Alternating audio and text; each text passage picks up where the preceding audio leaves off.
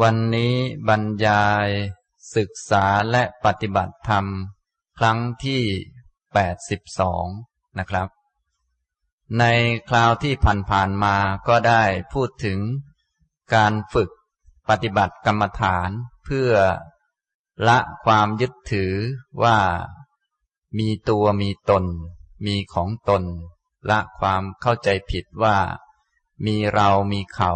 มีของเรามีของเขานะก็วิธีการในการฝึก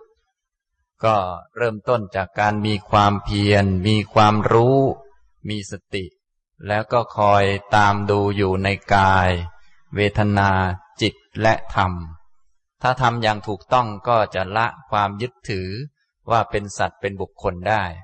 ยึดถือว่าเป็นเราเป็นของเรา เป็นคนอื่นเป็นของคนอื่นได้ ถ้าทำอย่างถูกต้อง ตามวิธีหรือว่าเทคนิคที่พระพุทธเจ้าได้สอนเอาไว้ ผลที่เกิดขึ้นจากการปฏิบัติก็คือทำให้ละอภิชาและโทมนัสในโลก คือจิตจะมีสมาธิตั้งมั่น พร้อมที่จะใช้งานทางด้านปัญญา สามารถที่จะพิจารณาเรื่องอะไรได้เข้าใจชัด อันไหนไม่ดีไม่เหมาะสมก็สามารถงดเว้นได้ อันไหนดีก็ทำนะก็จะสามารถฝึกให้มีศีล มีสมาธิ มีปัญญายิ่งยิ่งขึ้นไปได้ แต่ถ้ายังยินดียินร้ายอยู่ ยังมีเรามีของเรา ยังทำเพื่อเราเพื่อเขาอยู่ สักหน่อยมันก็ผิดอีกแล้วนะอย่างนี้มันเป็นธรรมดา ถึงแม้จะฟังธรรมะไปเยอะแล้ว รู้อะไรดีอะไรไม่ดี แต่พอชักมีเรื่องเรามีเรื่องของเราขึ้นมา ก็มีปัญหา ท่านทั้งหลายก็รู้ว่าฆ่าสัตว์ไม่ดี ตียุงก็ไม่ดี แต่เพื่อลูกของเราบางทีก็ตียุงเหมือนกัน เนี่ย มันเป็นอย่างนี้มีของเราขึ้นมา มันก็มีปัญหาอยู่ อย่างนี้นะ บางทีไม่ใช่เพื่อลูกของเราหรอกเพื่อหมาของเราเท่านั้นแหละ ก็ฆ่าเห็บแล้วฆ่าเห็บหมาแล้ว อย่างนี้ ไม่ยอมฆ่าหมานะ เพราะว่าหมามันเป็นของเรา แต่ว่าเห็บมันมาตอมหมาของเรา ฉะนั้นเราก็เลยมีสิทธิ์ฆ่ามัน ไปอย่างนั้นไปซะอีก จนกระทั่งใช้ชีวิตในโลกต่างๆนี่ ถ้ามีความรู้สึกว่าเราว่าของเรา ก็มีโอกาสที่จะก่อให้เกิดการทำทุจริตเกิดการทำผิดมากมาย จนกระทั่งไปเข้ากลุ่ม พวกของเรา พวกของเรานี่มันกินเหล้าอยู่นั่นแหละพวกของเรา เพื่อเราจะเป็นพวกของมันเราก็ต้องกินกับมันนั่นแหละ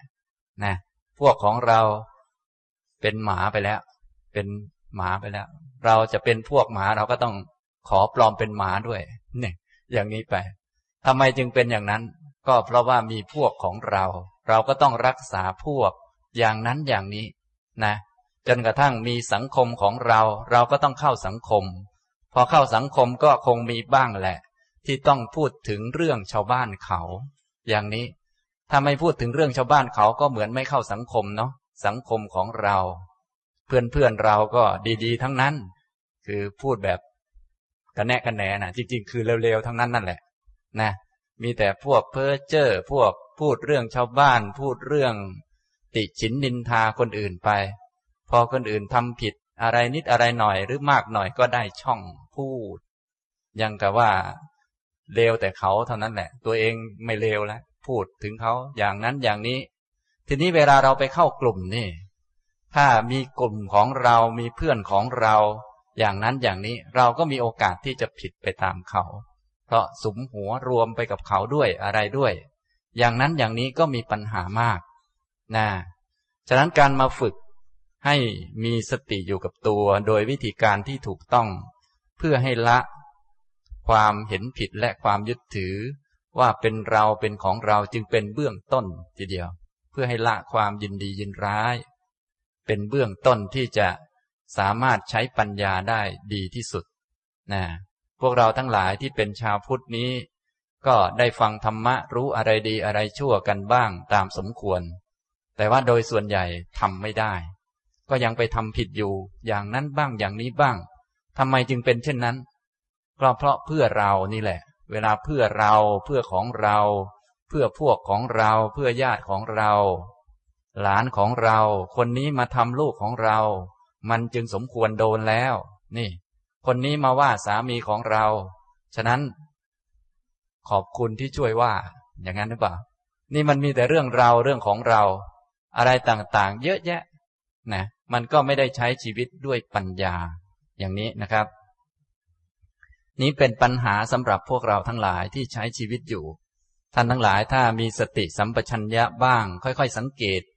ก็จะเข้าใจปัญหาของตัวเองอยู่ ก็คืออะไรดีอะไรชั่วก็รู้อยู่ อะไรควรทำอะไรไม่ควรทำก็รู้อยู่ แต่พอมีเรื่องเรา เรื่องของเรา พวกของเรา กลุ่มของเราเข้ามาเกี่ยวข้อง ก็จะไปทำผิดได้ มีกลุ่มเรากลุ่มเขา กลุ่มนั้นมาว่าทางเราเราก็ต้องว่าเขา อย่างนั้นอย่างนี้นะก็พูดถึงเรื่องคนโน้นเรื่องของคนนี้ จนกระทั่งยึดถือ พระพุทธศาสนาของเรา อย่างนี้ก็ยังมีของเรามาอีก พอมีของเรามาใครมาทำไม่ดีกับทางเราก็ด่าเขาอย่างโน้นอย่างนี้ว่าเขาเนี่ยอันนี้ก็เป็นตัวโชว์ความไม่ดีของตนเองทำให้ตนเองไม่มีศีล ไม่รักษาศาสนา ก็คือศีลสมาธิปัญญา ไปมัวแต่ดูข้างนอก ไม่ได้ ฝึกศีล ฝึกสมาธิฝึกปัญญา แต่ตามคำสอนของพระพุทธเจ้าของเรานั้น พระองค์ให้พวกเรานั้นศิกขา คือฝึกตนเอง เธอทั้งหลายพึงศึกษาอย่างนี้ว่า ก็คือพึงฝึกตนเองให้ประกอบไปด้วยศีล ด้วยสมาธิด้วยปัญญา เพื่อรู้ตามความเป็นจริงว่า อย่างนี้อย่างนี้อย่างนี้นะซึ่งหลักธรรมเบื้องต้นที่จะเป็นตัวช่วยในการฝึกจิต ก็คือสติปัฏฐาน การมีสติอยู่กับตัว ความรู้จักตัวเอง จะได้สามารถฝึกให้มีศีลสมาธิปัญญาต่อไปได้นะฉะนั้นกระบวนการตรงนี้จึงเป็นจุดเริ่มต้นที่สำคัญ ถ้าท่านไหนที่มีหลักธรรมคือความเพียร สัมปชัญญะสติ แล้วก็คอยเฝ้าดูอยู่ในตัวเองก็เป็นไปได้ ที่จะเจริญด้วยศีลด้วยสมาธิด้วยปัญญา อย่างนี้นะครับ ในคราวก่อนๆผมก็ได้พูดถึงสติปัฏฐานไปแล้วสองหมวดด้วยกัน มีเทคนิควิธีการหลากหลายที่เป็นตัวช่วยในการปฏิบัติ ซึ่งหลักในการปฏิบัตินี้ ก็อยู่กับพวกเราอยู่แล้ว ตัวหลักตัวกรรมฐานนี้ คือกาย เวทนา จิตและธรรม ทุกคนก็มีอยู่แล้ว ถ้าฟังเข้าใจวิธีแล้ว ก็คงจะไม่มีใครที่มาแก้ตัวได้ว่า ไม่มีเวลาปฏิบัติ พวกท่านคงแก้ตัวอยู่บ่อยๆ บางคนแก้ตัวจนกระทั่งแก่แล้ว ไม่มีเวลาปฏิบัติ เพราะว่ายังเล็กอยู่ยังเรียนหนังสืออยู่ ยังทำงานอยู่ จนกระทั่งตอนนี้บางท่านแก่แล้ว ก็ยังไม่มีเวลาปฏิบัติ เพราะเดินไม่ไหวแล้วนะจะเข้าโรงแล้วยังไม่มีเวลาเลย อย่างนี้ก็มีนะแต่ถ้าเข้าใจหลักของการปฏิบัติแล้ว จะอ้างว่าไม่มีเวลานี้ไม่ได้นะถ้าจะอ้างได้ก็คือกิเลสเท่านั้นแหละ คือไม่มีความเพียรนนั่นเอง ถ้ารู้จักแล้ว ข้อปฏิบัติก็เริ่มต้นที่ความเพียร ให้มาตั้งใจทำเพราะลมหายใจก็มีอยู่แล้ว เพียงแต่ตั้งใจเอาใจกลับมาดู นี่ลมหายใจเข้า นี่ลมหายใจออก เดินยืนนั่งนอนก็มีอยู่แล้ว ก็เอาใจกลับมาดู นี่กายมันเดิน กายมันยืน กายมันนั่ง กายมันนอน ความรู้สึกสุข ความรู้สึกทุกข์ความรู้สึกเฉยเฉยก็มีอยู่แล้ว ก็ให้ใจย้อนกลับมาดู ให้ทำความเพียรตั้งใจขึ้นมา ว่าจะดูความรู้สึกตัวเองแล้วนี่ความสุขมันเกิดขึ้น นี่ความทุกข์มันเกิดขึ้น เท่านี้แหละเป็นการปฏิบัตินะฉะนั้นถ้าเข้าใจการปฏิบัติอย่างแท้จริงแล้ว จึงไม่อาจจะพูดได้ว่า ไม่มีเวลานะแท้ที่จริงแล้วคือขี้เกียจนั่นเองไม่ได้ทำไม่ได้ตั้งใจจึงไม่ได้ทำฉะนั้นหลักของสติปัฏฐานท่านจึงให้เริ่มต้นที่อาตาปี คือความเพียรเผากิเลส ถ้าพูดภาษาเราง่าย ๆ ทุกวันนี้ก็คือ ให้มีความตั้งใจที่จะทำเท่านั้นแหละ ถ้าตั้งใจที่จะทำอันนี้ก็ทำได้ทุกคน ทุกท่านที่นั่งอยู่นี้ก็ สามารถที่จะทำได้ทุกคน เพราะลมหายใจก็มีอยู่กันทุกคนนี่แหละ ยังมีอยู่กันใช่ไหมครับเนี่ย ถ้าไม่มีลมหายใจเข้าและออกก็หงายท้องตายไปแล้ว อย่างนี้นะ ก็มีกันอยู่ทุกคนนี่เอง เดินยืนนั่งนอนก็มีกันอยู่ทุกคน ก็แค่ตั้งใจกลับหันกลับมาดู ว่านี่ลมหายใจมันเข้า ลมหายใจมันออก นี่กายมันเดิน มันยืนมันนั่งมันนอน นี่ความสุขมันเกิดขึ้น นี่ความทุกข์มันเกิดขึ้น นี่ อันนี้แหละคือการปฏิบัติ ด้วยการปฏิบัติเฝ้าดูสังเกตดูตนเองอย่างนี้แหละ จะช่วยให้ละความยินดียินร้ายในโลกได้ พอละความยินดียินร้ายในโลก สิ่งไหนที่ไม่ดีก็งดเว้นไป สิ่งไหนดีก็ทำนะข้อปฏิบัติทำนองนี้จะช่วยให้ละ ความยึดถือว่าเป็นเราเป็นของเราทำให้มันเบาบางลง ความผิดพลาดมันก็ลดลง เพราะอย่างที่ผมได้กล่าวเกริ่นในตอนต้นนี่ที่พวกเราพากันทำผิดพลาด ก็เพราะว่ามีเรื่องเราเรื่องของเราทั้งนั้นแหละ ตอนนี้ไม่ผิดพลาดก็เพราะว่าไม่มีความคิดเรื่องเราเรื่องของเราเกิดขึ้น พอมีความคิดเรื่องเราเรื่องของเราขึ้นมาเมื่อไหร่ปุ๊บ ผลประโยชน์ของเรา อันนี้มันก็หลอกคนอื่นได้แล้ว นะ นี่ เพื่อพวกของเราเพื่อลูกของเราเพื่อบริษัทของเรา อันนี้ก็โกงเขาได้แล้ว มันเป็นอย่างนั้น ทั้งๆทที่เราก็รู้อยู่ว่าไอ้โกงเขานี่มันก็ไม่ดีนะ โกหกนี่มันก็ไม่ดีนะนำความทุกข์มาให้ แต่พอมีเรามีของเราขึ้นมาปุ๊บแหละ ก็มีปัญหาแล้ว บ้านของเรานี่ก็มีปัญหากับปลวก มีปัญหากับมแมลงไปเรื่อยแหละ เนี่ย มันมีขึ้นมาตอนเราตอนของเรานี่เอง นะ ฉะนั้นสติปัฏฐานนี้จะเป็นตัวช่วยทำให้ความรู้สึกว่าเราว่าของเรานี่มันค่อยๆเบาบางลง พอเบาบางลงก็จะได้ สามารถทำอะไร ให้มันถูกต้องขึ้น อย่างน้อยยังมีความรู้สึกว่าเราว่าของเรารักตัวเองอยู่ ก็จะได้รักให้มันถูก คือไม่ไปทำทุจริต ตอนนี้เรารักตัวเองแต่ว่าไปทำทุจริตก็เหมือนกับคนเกลียดตนเอง อยากให้ตนเองพินาศจิบหาย จึงไปทำตนเองอยู่อย่างนั้น จึงไปด่าคนอื่นอยู่อย่างนั้น จึงไปโกงคนอื่นอยู่อย่างนั้น ก็ที่ตนเองทำเหตุไม่ดีอย่างนั้นน่ะ ผลที่ไม่ดีก็จะตกกับตนเองนั่นเอง ตามกฎแห่งกรรมที่พวกเราได้ทราบกันอยู่แล้ว อย่างนี้ ฉะนั้นคนที่รักตัวเองก็ต้องรักด้วยสติด้วยสัมปชัญญะ รักด้วยปัญญา ไม่ใช่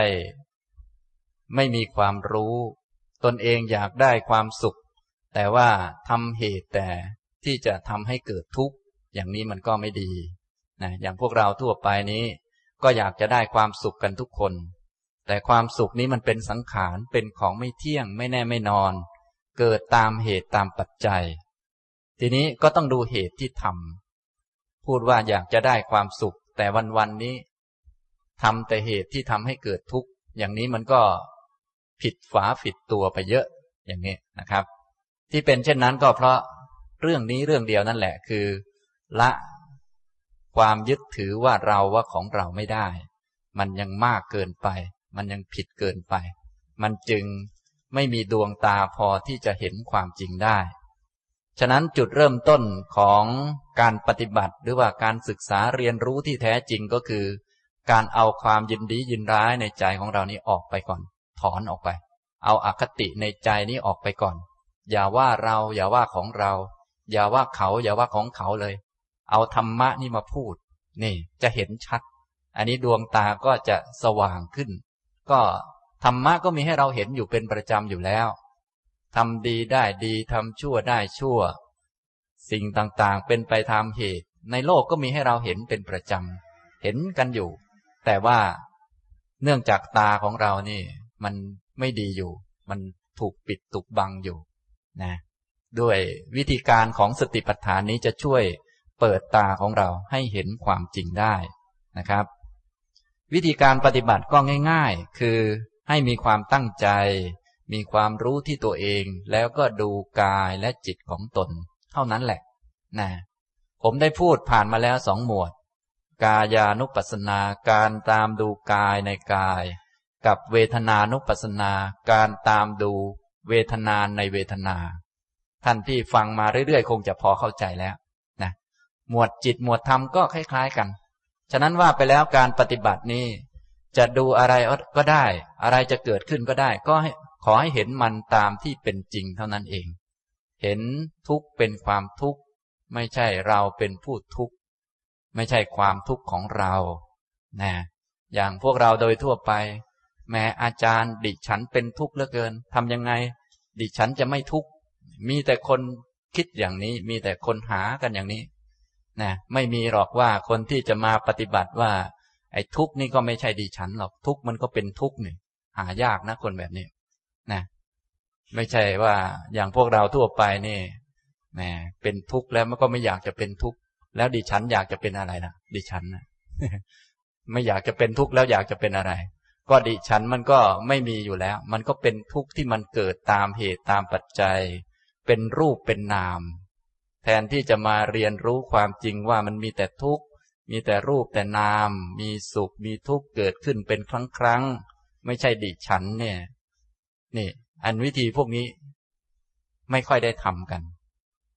สติปัฏฐานเนี่ยเป็นวิธีตรงนี้แหละนะครับทำตรงนี้นะ ผมได้พูด จนจบเวทนานุปัสสนาการตามดูเวทนาในเวทนาไปแล้ว วันนี้ก็จะพูดสติปัฏฐาน หมวดที่สามหมวดใหญ่ คือ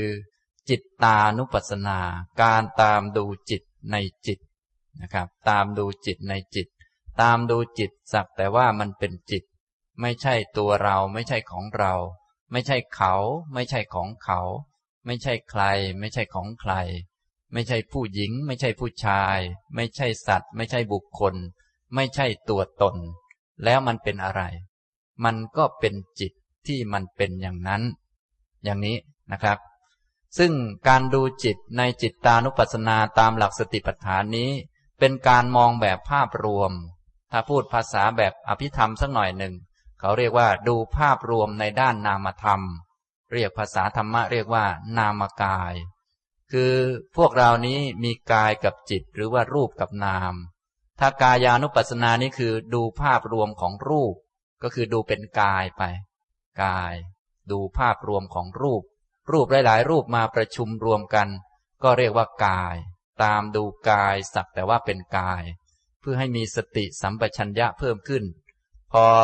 สมาธิมั่นคงก็ค่อยดูว่ามันเป็นรูป อันนั้นจึงเป็นวิปัสสนาต่อไปในภายหลัง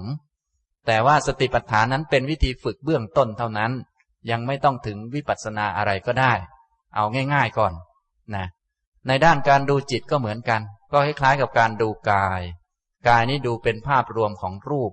ดูจิตก็ดูภาพรวมของนามธรรม คือนามกาย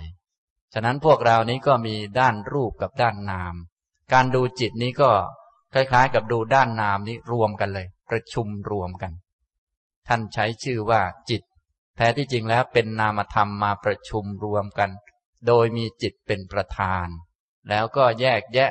จิตชนิดต่างๆกันไป ตามสิ่งที่มาประกอบเข้า เป็นจิตมีราคะจิตไม่มีราคะ จิตมีโทสะจิตไม่มีโทสะ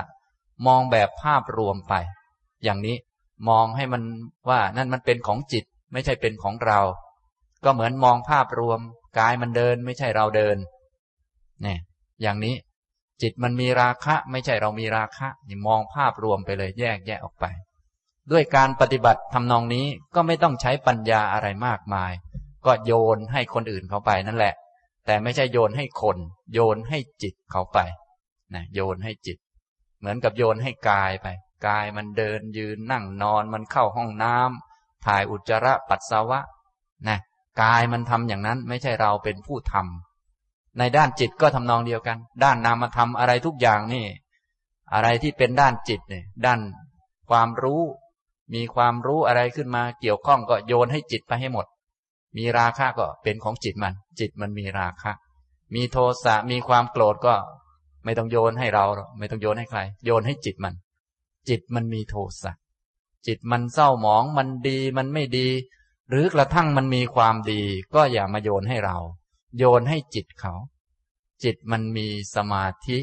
จิตมันปล่อย จิตมันวาง อย่างนี้โยนให้จิตเขา เหมือนกับเราโยนให้กาย ถ้าไม่แข็งแรงก็โยนให้กายมัน กายมันไม่แข็งแรง ถ้ามันแข็งแรงก็โยนให้กายมัน กายมันแข็งแรง อย่างนี้โยนให้มัน โยน การที่มองอย่างนี้ก็จะช่วยให้เกิดสติสัมปชัญญะเพิ่มขึ้น สามารถละความเห็นผิดและความยึดถือหยาบๆได้ ทำให้ถอนอภิชาและโทมนัสทำให้จิตเกิดสมาธิตั้งมั่น และเจริญปัญญาต่อไปได้นี่อย่างนี้นะครับ แต่เดิมพวกเรานั้นพากันเอามายึดเป็นเราเป็นของเรา ท่านก็ให้มองให้ถูกมัน ตั้งแต่เบื้องต้นคือเป็นเรื่องของจิตนะครับ ผมจะอ่านคำสอนของพระพุทธเจ้าในมหาสติปัฏฐานสูตรให้ฟังก่อน แล้วก็จะอธิบาย จิตตานุปัสสนา การตามดูจิตในจิต พระพุทธเจ้าตรัสว่า ดูก่อนภิกษุทั้งหลาย ภิกษุเป็นผู้ตามดูจิตในจิตเนืองเนืองอยู่อย่างไร ดูก่อนภิกษุทั้งหลาย ภิกษุในพระธรรมวินัยนี้ รู้จิตมีราคะว่าจิตมีราคะ รู้จิต ปราศจากราคะ ว่าจิตปราศจากราคะ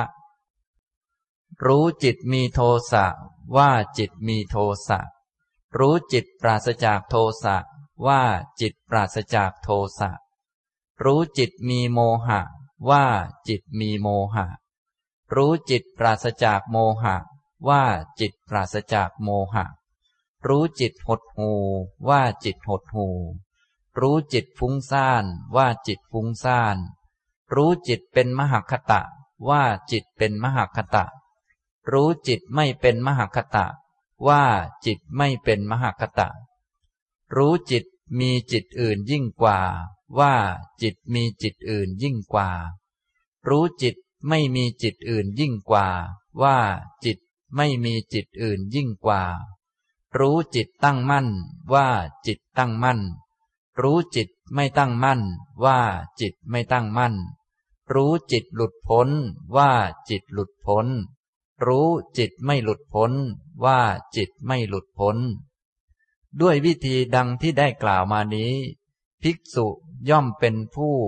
ตามดูจิตในจิตภายในเนืองเนืองอยู่บ้าง ตามดูจิตในจิต ภายนอกเนืองเนืองอยู่บ้าง ตามดูจิตในจิต ทั้งภายในและภายนอก เนืองเนืองอยู่บ้าง ตามดูธรรมะคือเหตุเกิดในจิตเนืองเนืองอยู่บ้าง ตามดูธรรมะ คือเหตุดับในจิตเนืองเนืองอยู่บ้าง ตามดูธรรมะ คือเหตุทั้งเกิดและดับในจิตเนืองเนืองอยู่บ้าง อันหนึ่ง สติของภิกษุนั้นที่ปรากฏขึ้นเฉพาะหน้าว่า จิตมีอยู่ ก็เพียงเพื่อประโยชน์แก่ญาณเพียงเพื่อประโยชน์แก่สติตั้งมั่นเท่านั้น เธอเป็นผู้อันตันหาและทิฏฐิไม่อาศัยอยู่แล้ว และไม่ยึดมั่นถือมั่นอะไรอะไรในโลก ดูก่อนภิกษุทั้งหลาย ภิกษุเป็นผู้ตามดูจิตในจิตเนืองเนืองอยู่ อย่างนี้แล จบ จิตตานุปัสสนา นะครับ นี้ก็เป็นคำสอนของพระพุทธเจ้าที่บอกเทคนิควิธีในการตามดูจิต สังเกตจิตของตนเอง อะไรอะไรที่เป็นฝ่ายนามธรรมก็ยกให้จิตไปให้หมด อย่ายกเอามาเป็นของเรา หรือว่าเป็นของเขา หรือว่าเป็นของใคร หรือว่าเป็นผู้หญิงเป็นผู้ชาย เป็นคนโน้นคนนี้ ยกให้เป็นจิตไปทั้งหมด เหมือนกับยกให้เป็นกาย นั่นแหละ คล้าย ๆกัน ฉะนั้น การตามดูจิตจึงไม่ต้องใช้ปัญญาอะไรมากในเบื้องต้นนะก็ดูธรรมดาธรรมดาไป ก็ยกให้เป็นเรื่องของจิตไป มีความโลภความโกรธความหลงเกิดขึ้น ก็ยกให้จิตไปว่า นี่จิตมันมีความโกรธ นี่จิตมันมีความโลภมีความหลงอย่างนี้อย่างนี้ เนี่ย ด้วยการมองอย่างนี้ด้วยการสังเกตอย่างนี้ ตั้งใจสังเกตดู อย่างนี้ก็จะช่วยให้ละอภิชาและโทมนัสในโลกได้ สามารถละความเห็นผิดว่า มีตนมีของตนได้ และเป็นกรรมฐานด้วย ก็คือการตามดูจิตนี้เป็นกรรมฐานนะครับ จิตของทุกคนก็มีอยู่แล้ว เราก็มีจิตกันอยู่แล้ว ฉะนั้นจึงจะมาแก้ตัวว่าแหมไม่มีเวลาปฏิบัติเลยอาจารย์ อย่างนี้ไม่ได้ก็สามารถที่จะตั้งใจแล้วก็มาดูตัวเองว่าอตอนนี้จิตมันเป็นยังไง ก็ถามตนเอง แล้วเอาที่เป็นอย่างนั้นยกให้จิตไปซะ อย่าว่าตัวเองเป็น ตอนนี้มันมืดมัวก็แม่ จิตมันมีความมืดมัว ก็เท่านี้แหละ นะ มันมีความหงุดหงิดรำคาญ ก็อย่ายกมาเป็นตนเป็นของตน ก็ยกให้จิตไปเสีย จิตมันมีความหงุดหงิด นี่อย่างนี้ ก็มาสำรวจตั้งใจแล้วก็มามองดู พอมองดูแล้วก็ยกให้จิตไป เป็นของจิตมัน จิตมันเป็นอย่างนั้น ถ้ามันไม่สงบมันฟุ้งซ่านก็ยกให้จิตไป จิตมันมีความฟุ้งซ่าน เท่านั้นแหละ ถ้ามันมีความสงบนั่งแล้วสงบยิ้มอยู่ ก็อย่ามายกให้ตัวเอง ก็ยกให้จิตมันไปอ่านี่ เป็นของจิตมัน จิตมันมีความตั้งมั่น อย่างนี้ ง่ายไหมครับ อย่างนี้ ง่ายจนไม่ได้ทำเลย เพราะว่ามันอยู่กับเราตลอดและใกล้ชิดมาก อยู่ตลอดเลยไม่ไปไหนเลย เลยไม่ค่อยได้ทำเลยลืมมันตลอด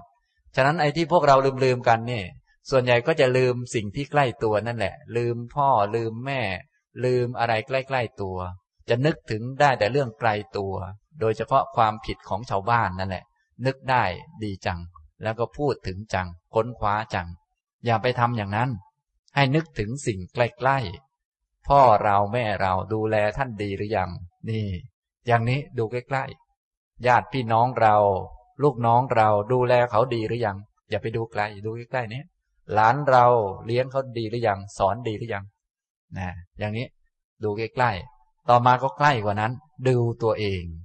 ดูตัวเองนี่ใกล้ที่สุด ดูกายว่ามันเป็นอย่างนี้อย่างนี้อย่างนี้ ดูจิตของตนเองว่ามันเป็นอย่างนี้อย่างนี้ อย่างนี้นะครับ ฉะนั้นหลักการปฏิบัติก็เหมือนเหมือนกับข้ออื่นนั่นเอง เพียงแต่อารมณ์ที่ใช้ดูนี้ก็ต่างออกไป แต่เดิมเป็นการดูกายดูภาพรวมของรูปที่มาประชุมกัน เป็นกายว่ามันทำอย่างนั้นอย่างนี้เป็นอย่างนั้นอย่างนี้ ต่อมาก็ดูจิต จิตในที่นี้ไม่ใช่จิตแบบละเอียดละเอียดเท่าไหร่ เป็นภาพรวมของจิตเฉยๆพูดภาษาเราก็คือ เป็นภาพรวมของนามธรรมที่มาประชุมลงในจิต เพราะเวลาจิตเกิดขึ้นนี้ก็จะมีทั้งเวทนาสัญญาสังขารมาประกอบร่วมกันอยู่แล้ว เกิดพร้อมกันเลย เกิดพร้อมกันรู้อารมณ์เดียวกัน แล้วก็เกิดที่เดียวกันนะเกิดพร้อมกันดับพร้อมกัน รู้อารมณ์เดียวกัน เกิดที่เดียวกัน อย่างนี้แหละนะทีนี้เพื่อให้เข้าใจง่ายแล้วก็แจกแจง ได้ชัดสามารถปฏิบัติได้ทุกคน พระพุทธเจ้าก็แจกแจงจิตออกมาเป็นสิบหกลักษณะด้วยกัน ท่านทั้งหลายมีครบไม่ครบก็ไม่เป็นไร ก็เอาจิตที่เป็นจริงของตนเองนั้นเป็นที่ดูที่สังเกต แล้วพอดูแล้ว สังเกตเรียบร้อยแล้วก็ยกให้จิตไปว่าจิตมันมีความเป็นอย่างนี้อย่างนี้ จิตมันเป็นอย่างนี้ ดูจิตที่มันเป็นอย่างนี้ว่าจิตมันเป็นอย่างนี้ ไม่ใช่เราเป็นอย่างนี้ พวกเรามีความเศร้า มีความหมองอกหมองใจรู้สึก ไม่ค่อยปลอดโปร่งอะไรต่อมีอะไร ก็อย่ามายกให้ตัวเอง ยกให้จิตมันไป ปฏิบัติได้ดี ปฏิบัติได้ไม่ดี รู้เรื่องไม่รู้เรื่องก็ยกให้จิตไปให้หมด ปฏิบัติแล้วงงจังเลย จิตมันมีความงง ยกให้มันไป อย่ามายกให้เราว่าแม้เราไม่รู้เรื่อง สงสัยเราไม่บรรลุสละมั่งไม่บรรลุก็อย่ามายกให้ตัวเอง ยกให้จิตมันไป ว่าจิตมันไม่บรรลุ มันยึดมันมั่น มันไม่ปล่อยไม่วาง ถ้าเกิดมันบรรลุขึ้นมาหรือว่ามันรู้สึกว่าบรรลุ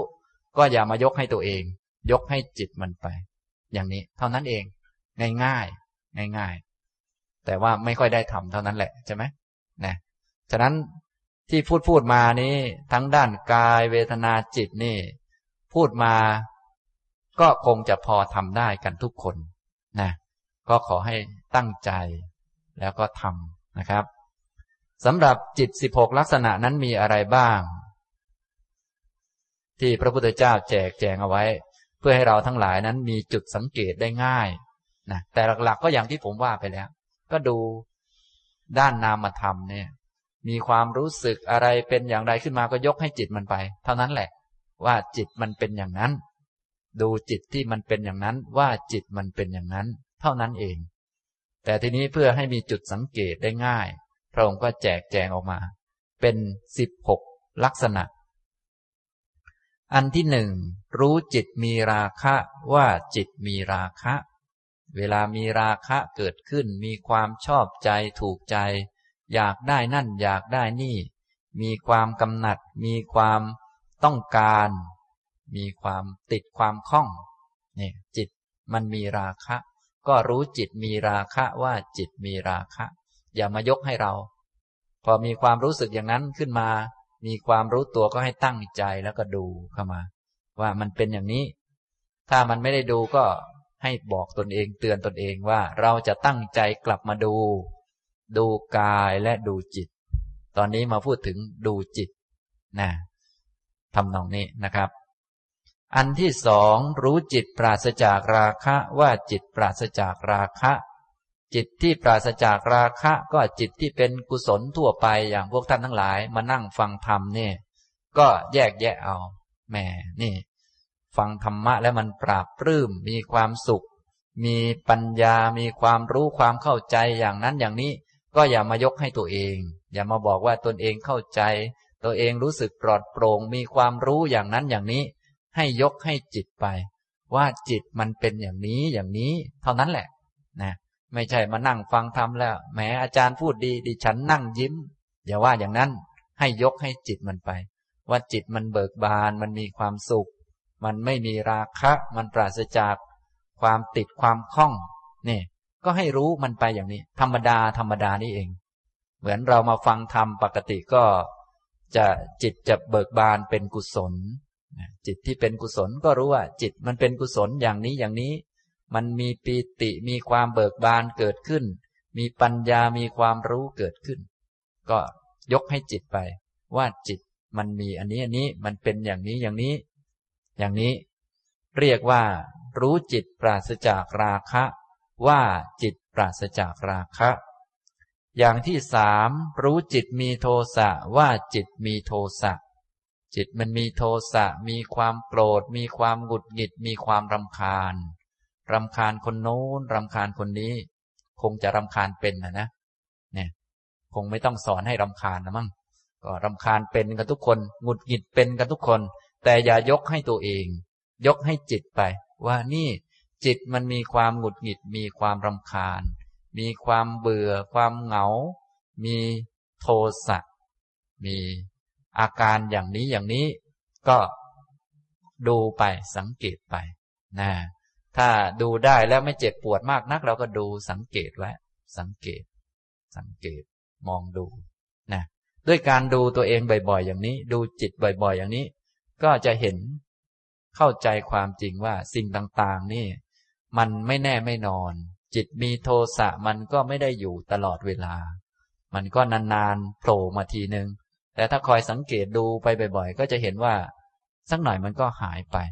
ไม่ได้อยู่ตลอดวัน แล้วก็ถ้าสังเกตให้ลึกซึ้งขึ้นไปอีก ก็จะเห็นว่ามันบังคับควบคุมพวกนี้ไม่ได้นะอย่างนี้บางทีมันหงุดหงิดมันรำคาญแล้วอยากให้มันหายมันก็ยังไม่หายเลย ถ้าสังเกตดูดีๆ ก็จะเข้าใจเพิ่มขึ้นเพิ่มขึ้น การเข้าใจเพิ่มขึ้นก็เรียกว่ามีปัญญา แต่สติปัฏฐานนี้เป็นข้อปฏิบัติตั้งแต่เบื้องต้น ยังไม่มีปัญญาก็ยังไม่เป็นไร อย่างน้อยให้รู้จักว่าจิตมันเป็นอย่างนี้ ไม่หลงลืมเอาจิตมาเป็นเราเป็นของเรา ถ้าหลงลืมเอาจิตมาเป็นเราเป็นของเราแล้ว ปัญญาก็จะหายไป หายไม่มีที่เกิดของปัญญาแล้วแต่ว่าถ้าไม่เอาจิตเป็นเราเป็นของเรา อย่างน้อยก็ได้สติ พอสติมั่นคงขึ้น มั่นคงขึ้น บ่อยครั้งขึ้น บ่อยขึ้นเนืองเนืองขึ้น ก็ได้สมาธิ และเป็นที่ตั้งให้เกิดปัญญา อย่างนี้นะครับ ต่อไปจิตประเภทที่สี่ที่พระองค์แยกแยะไว้ รู้จิตปราศจากโทสะว่าจิตปราศจากโทสะจิตปราศจากโทสะไม่มีโทสะก็เหมือนจิตพวกเราทั่วไปที่มานั่งฟังธรรมอย่างนี้ มีรำคาญกันบ้างไหมเนี่ย บางคนก็รำคาญอาจารย์แล้ว พูดแต่เรื่องเดิมอยู่นั่นแหละ น่าจะหาเรื่องใหม่มาพูดบ้างนะทุกมันเป็นเรื่องเดิมๆนี่แหละ แต่เดิมเรายังไม่เกิดมา โลกมันก็เต็มไปด้วยทุกข์เกิดมาก็ช่วยเพิ่มทุกข์มาอีก มันก็เหมือนกันนี่แหละ นะ ไปไหนก็ทุกข์ทั้งนั้นแหละ ฉะนั้นธรรมะนี้จึงเป็นของเก่า ทางเดินก็เป็นของเก่ามักมีองค์แปดก็เป็นของเก่า ของพระพุทธเจ้าองค์ก่อนๆท่านก็ค้นพบมาอย่างนี้แหละ พระพุทธเจ้าของเราก็มาค้นพบทางเก่า แล้วก็เอามาบอก อย่างนี้ทำนองนี้นะครับ ฉะนั้นเวลาพูดธรรมะท่านจึงรู้สึกว่าได้ฟังแต่เรื่องเก่าๆ แล้วก็จะฟังไปเรื่อยๆ จนกระทั่งเก่าไปเรื่อยนะ บางคนเก่าตั้งนานฟังจนแก่แล้วนะก็ฟังจนกว่าจะเห็นชัดว่ามันเป็นธรรมะ ธรรมะมันเป็นอย่างนี้แหละ เป็นของไม่แน่ไม่นอน เป็นของไม่เที่ยง เป็นทุกข์ไม่ใช่ตัว ไม่ใช่ตนอย่างนี้แหละ ฟังธรรมะให้มันเป็นธรรมะ แต่เดิมตั้งแต่ต้นเราก็บอกว่าเรามาฟังธรรมะเหมือนกัน แต่มาฟังธรรมะแล้วมันไม่เป็นธรรมะ มาฟังธรรมะไปปรึกษาหลวงพ่อ ปรึกษาเรื่องธรรมะ หลวงพ่อดิฉันเป็นทุกข์ทำยังไงดิฉันจะหายทุกข์อย่างนี้มันไม่ได้ปรึกษาธรรมะ ปรึกษาเรื่องตัวเรื่องตนแล้วนะต้องปรึกษาว่าดิฉันเป็นทุกข์ทำยังไงจะรู้ว่ามันเป็นทุกข์มันไม่ใช่ตัวดิฉันเนี่ย มันเป็นธรรมะอย่างหนึ่งที่เกิดขึ้นมาตามเหตุตามปัจจัยนี่ เหมือนพวกเรามาฟังเนี่ย ต้องฟังให้มันเป็นธรรมะ ฟังให้มันได้ธรรมะ ไม่ใช่ฟังให้มันเป็นอย่างอื่นไป พวกเราโดยทั่วไปนี้มาจะฟังให้มันเป็นอย่างอื่นไปตลอด จะเปลี่ยนจากทุกข์ให้มันสุขไปอย่างนั้นอย่างนี้มันก็ผิด ทางธรรมะท่านสอนให้รู้จักทุกข์ว่ามันเป็นทุกข์รู้จักของไม่เที่ยงว่ามันไม่เที่ยง เราก็มาดูทุกข์ว่ามันเป็นทุกข์ดูของไม่เที่ยงว่ามันไม่เที่ยง ดูจิตว่ามันเป็นจิต มันไม่ใช่เรา ไม่ใช่ของเรา ไม่ใช่ใคร ไม่ใช่ของใคร เราก็เป็นจิต คนอื่น ก็เป็นจิตเหมือนกัน ที่เขาทำดีทำไม่ดี จิตมีกิเลสมีโทสะอย่างนั้นอย่างนี้ เราก็อย่าดูเป็นคน ดูเป็นจิต อันนี้เรียกว่า ดูทั้งภายใน ดูทั้งภายนอก ภายในก็เป็นจิต ที่โกรธเกิดขึ้นนี่ ก็อย่าไปยกให้ใคร อย่าไปยกให้เรา อย่าไปยกให้เขา ยกให้จิตไปนะถ้ายกให้จิตก็จะค่อยๆ เข้าใจความจริงได้ มันเป็นเทคนิควิธีในการฝึกหัด เพื่อถอนความเข้าใจผิด และความยึดมั่นถือมั่น ถ้าไปยกเป็นเราเป็นของเรา เป็นเขาเป็นของเขา มันก็จะมีแต่กิเลสเพิ่มขึ้น อย่างนี้นะครับ ต่อไปจิตประเภทที่ห้า รู้จิตมีโมหะ ว่าจิตมีโมหะ จิตโมมีโมหะ จิตมีความหลงมีความคิด คิดลังเลคิดสงสัย หรือว่าคิดฟุ้งซ่านไป ว่าเรามีนั่นมีนี่ เรามีสิ่งนั้นสิ่งนี้อะไรเยอะแยะ มันหลงมันอะไรไป นั้นก็ไม่ใช่เราเป็นผู้หลง แต่ว่าจิตยกให้จิตมันไป ว่าจิตมันเป็น ผู้คิดอย่างนั้น จิตมันมีความคิดอย่างนั้นอย่างนั้น จิตมันมีความหลง รู้จิตที่มีโมหะ ว่าจิตมีโมหะนะฉะนั้นจะหลงจะคิดจะนึกก็ยังไม่เป็นไร พวกท่านนั่งคิดไปครึ่งชั่วโมง ก็ตั้งใจมีความรู้ตัวขึ้นมาว่าอ้าวยกให้จิตมันไป เนี่ยที่คิดเมื่อกี้เลยเป็นของจิตมันนะ จิตมันมีโมหะ มันมีความคิด มันมีความนึกมันหลงไป เรื่องของจิต ไม่ใช่เรื่องของเรา นี่ยอย่างนี้ทำนองนี้นะครับ ประเภทที่หกรู้จิตปราศจากโมหะว่าจิตปราศจากโมหะ จิตที่ปราศจากโมหะ ก็ตรงข้ามกับโมหะก็เป็นจิตมีปัญญามีความรู้ โดยเฉพาะรู้เรื่องธรรมะอะไรต่างๆ เนี่ยนะรู้เรื่องธรรมะก็ต้องยกให้จิตเขาไป อย่ามายกให้ตัวเอง ฉะนั้นมาปฏิบัติธรรมมาศึกษาธรรมะ ก็อย่ามาศึกษาให้มันเป็นตัวเป็นตน พวกเราโดยทั่วไปนี้มาปฏิบัติธรรมก็มาปฏิบัติให้มันเป็นตัวเป็นตน ให้เป็นเรา ให้เราเป็นผู้มีปัญญา ให้เราเป็นผู้มีความรู้ อย่างนั้นอย่างนี้มันก็ผิดไปอีกนะมันก็ผิดไป ฉะนั้นมาปฏิบัตินี่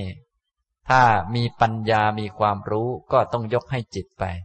จิตมันมีปัญญา จิตมีความรู้ จิตมันเป็นอย่างนี้ รู้จิตปราศจากโมหะ ว่าจิตปราศจากโมหะ อย่างนี้ง่ายไหมครับ อย่างนี้ มีอะไรก็ยกให้เขาไป ยกให้จิตนะ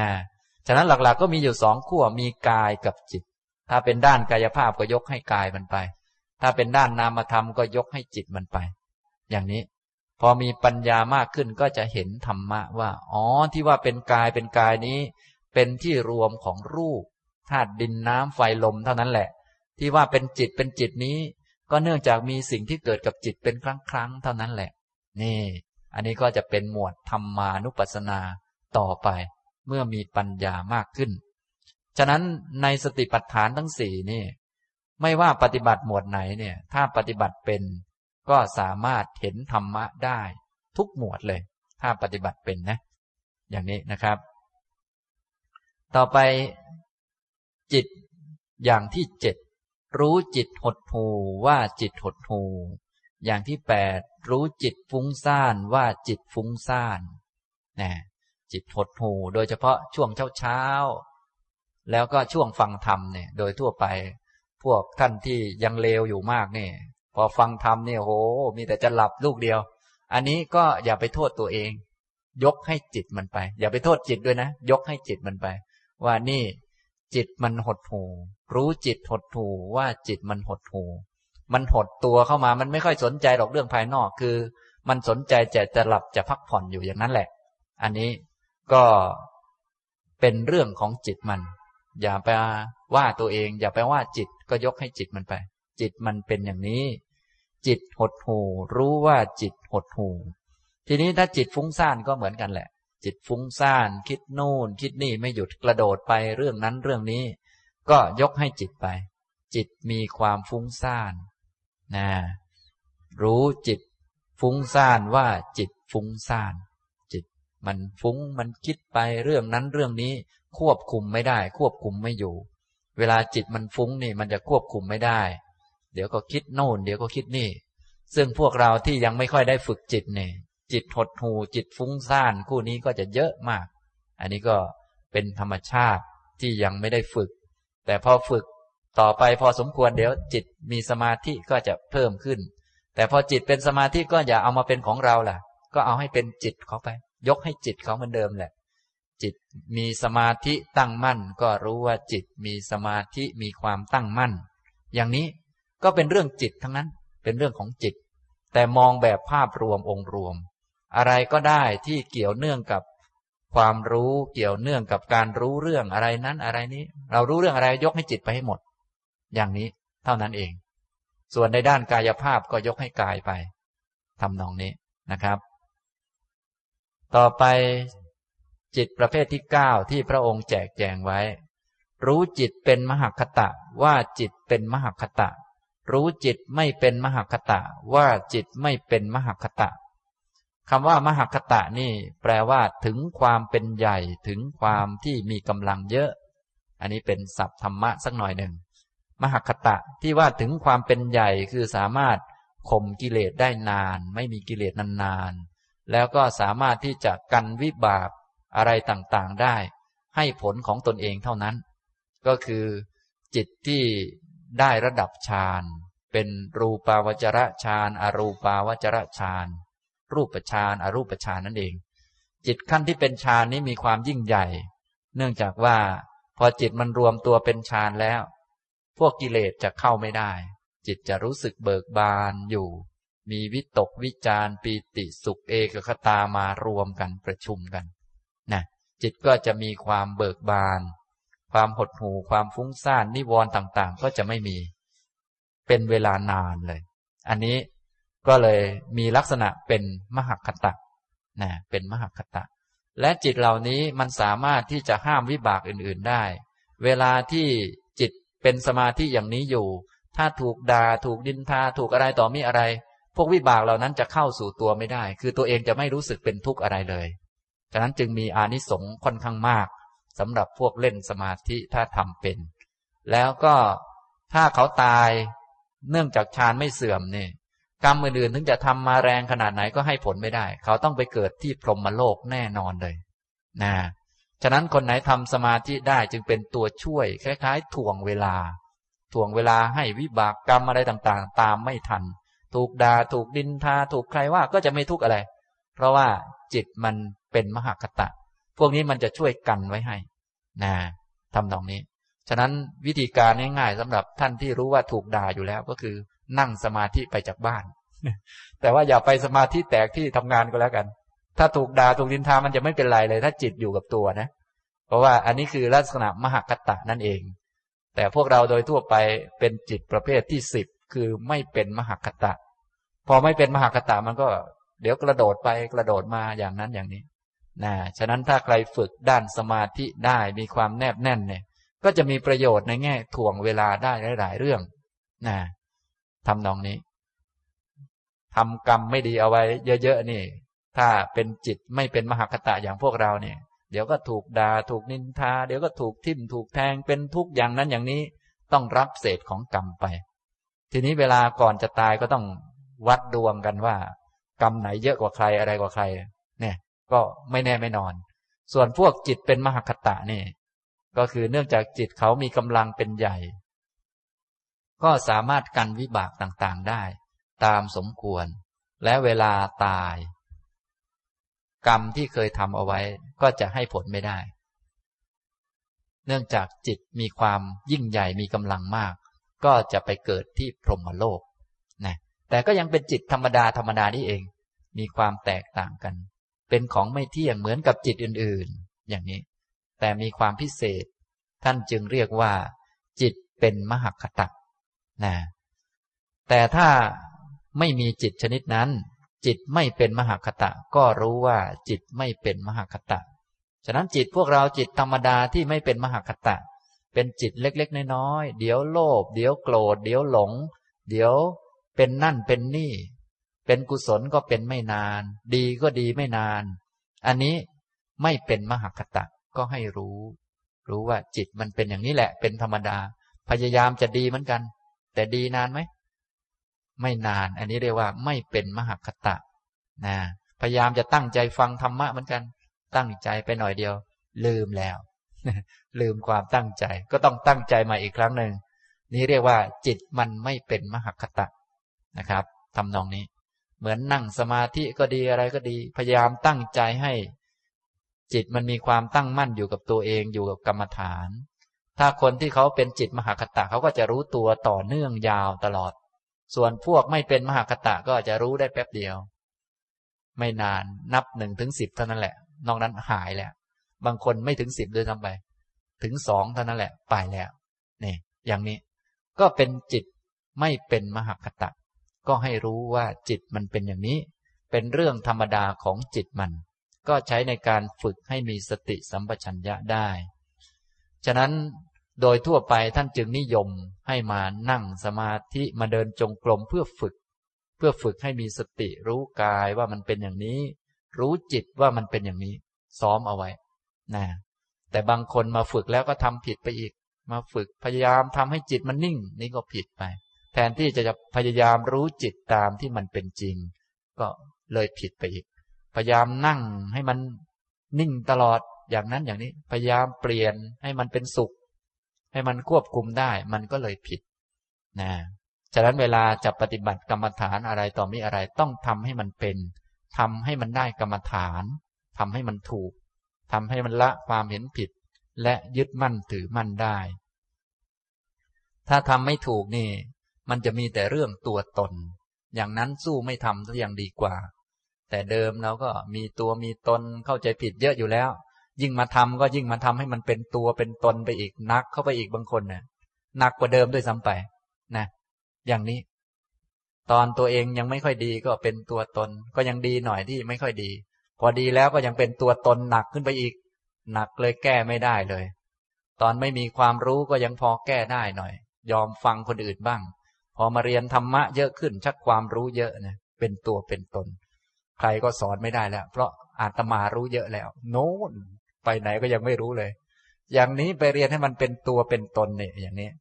จากนั้นเราเรียนให้มันรู้ว่ามันไม่เที่ยง มันเป็นทุกข์ มันไม่ใช่ตัวไม่ใช่ตน อย่ามาเรียนให้มันเป็นตัวตนนะ พวกท่านทั้งหลายนี่ต้องระวังนะคือกิเลสนี่มันไม่เข้าใครออกใครนะ ดีมันก็ยึดได้ ไม่ดีมันก็ยึดได้หมดนี่แหละฉะนั้นต้องเข้าใจเทคนิควิธีให้มันแม่นนะวิธีที่พระพุทธเจ้าสอนเอาไว้เนี่ยนะต้องทำให้ตามนี้นะ ถ้าไปทำอย่างอื่นเดี๋ยว ผิดมันจะแก้ยาก อย่างนี้นะครับ นี่ก็รู้จิตเป็นมหคตะว่าจิตเป็นมหคตะ รู้จิตไม่เป็นมหคตะ ว่าจิตไม่เป็นมหคตะ ไม่ได้มาแปลงจิตให้มันเป็นอะไรหรอก แต่ให้รู้จิตตามที่มันเป็นนั้นน่ะนะจิตมันก็จะเปลี่ยนแปลงของมันไปเรื่อย เราก็ทำของเราไปเรื่อยนั่นแหละนะต่อไปลำดับที่สิบเอ็ดรู้จิตที่มีจิตอื่นยิ่งกว่าว่าจิต มีจิตอื่นยิ่งกว่าลำดับที่สิบสองรู้จิตไม่มีจิตอื่นยิ่งกว่า ว่าจิตไม่มีจิตอื่นยิ่งกว่านะจิตที่ยังมีจิตอื่นยิ่งกว่าอยู่ กับจิตไม่มีจิตอื่นยิ่งกว่า จิตที่สูงเลยสำหรับด้านโลกิยะหรือว่าจิตทั่ว ๆ ไป ไม่ใช่ของพระอริยเจ้านี่ก็คือ จิตพวกขั้นอรูปฌานอันนี้เรียกว่า จิตไม่มีจิตอื่นยิ่งกว่า เป็นจิตขั้นสูง แต่จิตขั้นธรรมดานี่ยังมีจิตอื่นที่ยิ่งกว่านี้อยู่ จิตขั้นกามาวจรอย่างพวกเราก็ดี หรือขั้นรูปาวจรก็ดี พวกนี้ เป็นจิตที่ยังมีจิตอื่นยิ่งกว่านะส่วนจิตแบบอารูปอารูปสมาบัตินี้เป็นจิตขั้นสูง อย่างนี้ ถ้าใครทำได้ถึงขั้นนั้น ก็ให้รู้ว่ามันเป็นแค่จิต อย่าเอามันมาเป็นเราเป็นของเรา ฉะนั้นก็ทำได้ทุกคนนะสติปัฏฐานนี่ทำได้ทุกคนเลย คนจะมีจิตตั้งมั่นไม่ตั้งมั่น มี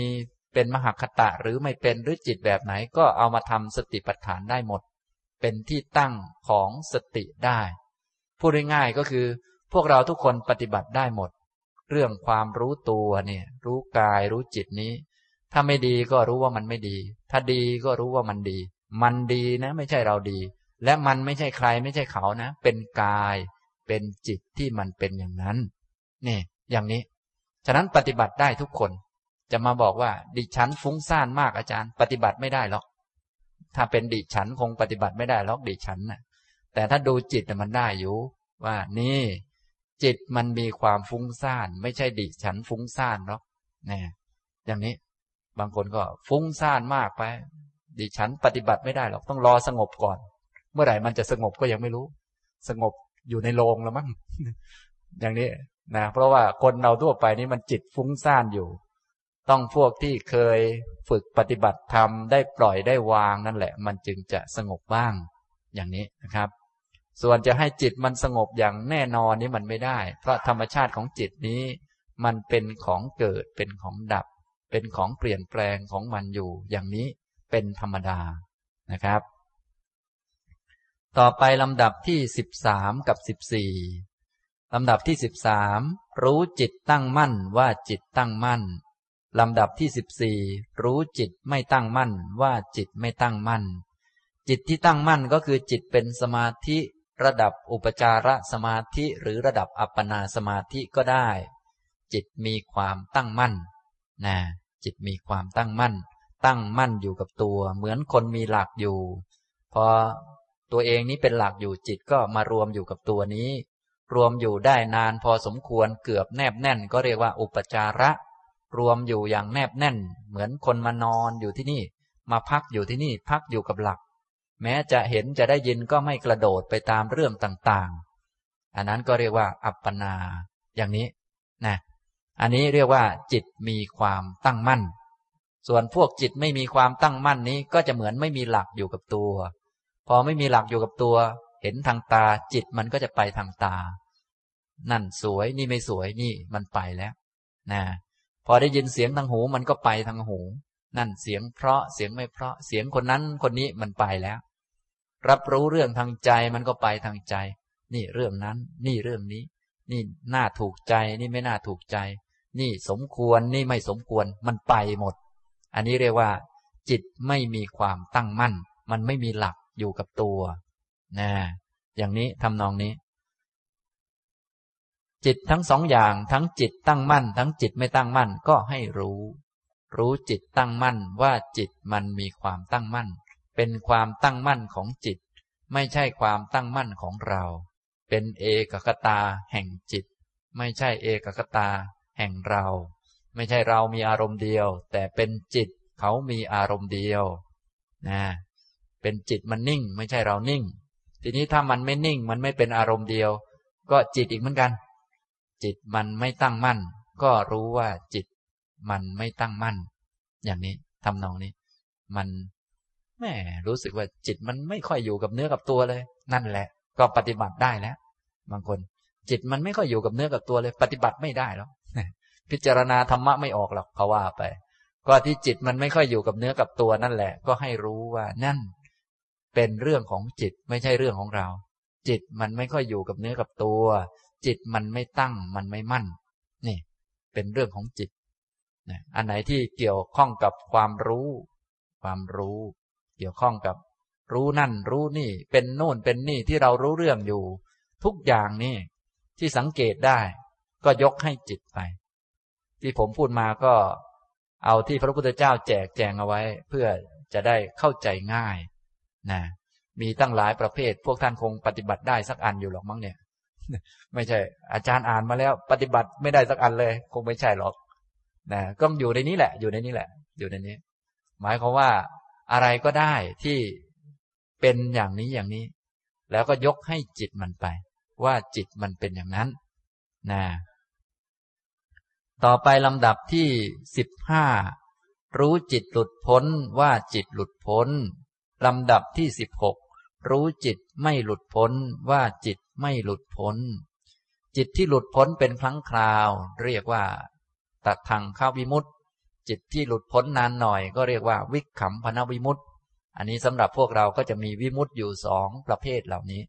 แต่ทางเข้าวิมุตติมันพ้นเป็นครั้งครั้งคราวคราวไป เนื่องจากอาจจะเข้าใจความจริงของมันว่า เออ มันก็เป็นอย่างนั้นแหละ จิตก็ปล่อยเรื่องนี้ไป เดี๋ยวสักหน่อยก็ไปเอาเรื่องอื่นมาแล้วฉะนั้นถ้าปล่อยมันไปแล้วก็อย่าได้วางใจ พวกเราแหมพอปล่อยเรื่องไปได้แหมสบายใจไปพักหนึ่ง เอาเป็นเราเป็นผู้ปล่อย แท้ที่จริง ใช่เราไหม ไม่ใช่เป็นจิต จิตมันพ้นจากเรื่องนี้ไปได้ ก็ยกให้จิตมันไป จิตมันหลุดพ้น ก็รู้ว่าจิตมันพ้นนะมันพ้นนานหน่อยแหมชั่วโมงนี้ไม่มีกิเลสเลย มีใครทำได้บ้างเนี่ย ไม่มีกิเลสเป็นชั่วโมงเลย บางคนเนี่ยแค่สิบนาทีก็ยากแล้วนะอันนี้แต่บางคนเขาก็เก่งนะสามารถที่จะละกิเลสได้เป็นชั่วโมงสองชั่วโมงไม่มีกิเลส เนื่องจากมาทำกรรมฐานก็ดีอะไรก็ดี อันนี้ก็เรียกว่า หลุดพ้นจิตมันพ้นจากกิเลสพ้นจากความง่วงเหงาหานอน พ้นจากนิวรณ์อันนี้ก็ยกให้จิตมัน จิตมันหลุดพ้นก็เรียกว่า จิตหลุดพ้นให้รู้ จิตหลุดพ้นให้รู้ว่าจิตมันพ้น ทีนี้จิตไม่หลุดพ้น จิตมันไม่พ้น มันยึดมันถือ มันไม่ปล่อยไม่วาง ก็อย่าเอามาเป็นเราเป็นของเรา อย่างพวกเรานี่เอามาเป็นเราเป็นของเราก็มีปัญหากันมาก ดิฉันยึดอันโน้นอันนี้ไม่ยอมปล่อยเลย เขาก็ว่ามัน เขาก็ว่าไป แต่ที่จริงอย่าไปว่าอย่างนั้น มันยึดไว้ไม่ปล่อย ก็ปล่อยมัน ปล่อยเป็นเรื่องของจิตมัน ว่า จิตมันไม่พ้น มันยึดมันถือ มานอนที่บ้านแม่คิด คิดเรื่องเจ้านายด่าเมื่อเช้าเนี่ยคิดนอนไม่หลับเลย มันถือไว้ไม่ยอมปล่อย อย่าไปทุกข์กับมันเลย ให้ปล่อยมันเลย ปล่อย ปล่อยเป็นเรื่องของจิตไป จิตมันไม่พ้นก็เป็นเรื่องของจิต ไม่ใช่เรื่องของเรา อย่างนี้ง่ายไหมครับอ่าพวกเรานี้พยายามแต่จะพ้นอยู่นั่นแหละพ้น พ้นจนพ้นไปหลายเรื่องแล้วยังไม่ยอมพ้นเลย ที่เป็นเช่นนั้นเพราะทำผิดนั่นเองนะฉะนั้นต้องรู้ว่าพ้นก็เป็นเรื่องของจิต ปล่อยก็เป็นเรื่องของจิต ไม่ปล่อยไม่พ้นก็เป็นเรื่องของจิต ยกให้เป็นเรื่องของกายของจิตนั่นแหละ เราจึงจะพ้นจากโลกไปได้ เพราะโลกนี้คือกายและจิต ถ้าไปยุ่งกับโลกมันก็ไม่พ้นโลก ยุ่งกับได้มาเสียไป ยุ่งกับเกิดกับตายเนี่ยมันก็ต้องเกิดต้องตายไปเรื่อย วนเวียนไปกับโลก เราต้องเหนือมันไป รู้เกิดว่ามันเกิด ทุกมันเกิด รู้ตายว่ามันตาย ทุกมันตาย เหนือมัน เหนือเนี่ยอย่างนี้ รู้จิตว่ามันพ้น รู้จิตว่ามันไม่พ้น พ้น พ้นจากมันไป พ้นจากจิตไป เห็นว่าจิตมันเป็นอย่างนั้นของมัน ไม่ใช่ เอามาเป็นเราเป็นของเรา ที่เรายังไม่พ้นก็เพราะว่ายังเอามาเป็นเราเป็นของเรา ค้างอยู่อย่างนั้น มันเลยไม่พ้นสักทีหนึ่ง อย่างนี้นะครับ อันนี้เป็นเทคนิควิธีในการปฏิบัติ หมวดจิตตานุปัสสนา การตามดูจิตในจิต ฉะนั้นการตามดูจิตในจิตก็ชื่อก็บอกตรงๆอยู่แล้ว วิธีการก็บอกตรงๆอยู่แล้ว คือให้ดูไป ให้ดูเฉยๆอย่าไปว่ามันดีหรือมันไม่ดี อย่าไปยกมาเป็นเราเป็นของเรา อย่าไปตัดสินมันว่ามันควรมันไม่ควร มันเป็นอย่างนั้นอย่างนี้ ให้ดูอย่างที่มันเป็น จิตมันเป็นอย่างนั้นก็ดูว่ามันเป็นอย่างนั้น จิตมีราคะก็รู้ว่าจิตมันมีราคะ ไม่ใช่เรามีราคะ แล้วไม่ใช่ไปว่ามันไม่ดีอย่างนั้นอย่างนี้ ยกให้เรื่องของจิตไปนะยกให้มันไปก่อน อันนี้เป็นวิธีการฝึก จิตไม่มีราคะ ปราศจากราคะ ก็รู้ว่าจิตปราศจากราคะ จิต มีโทสะก็รู้ว่าจิตมีโทสะ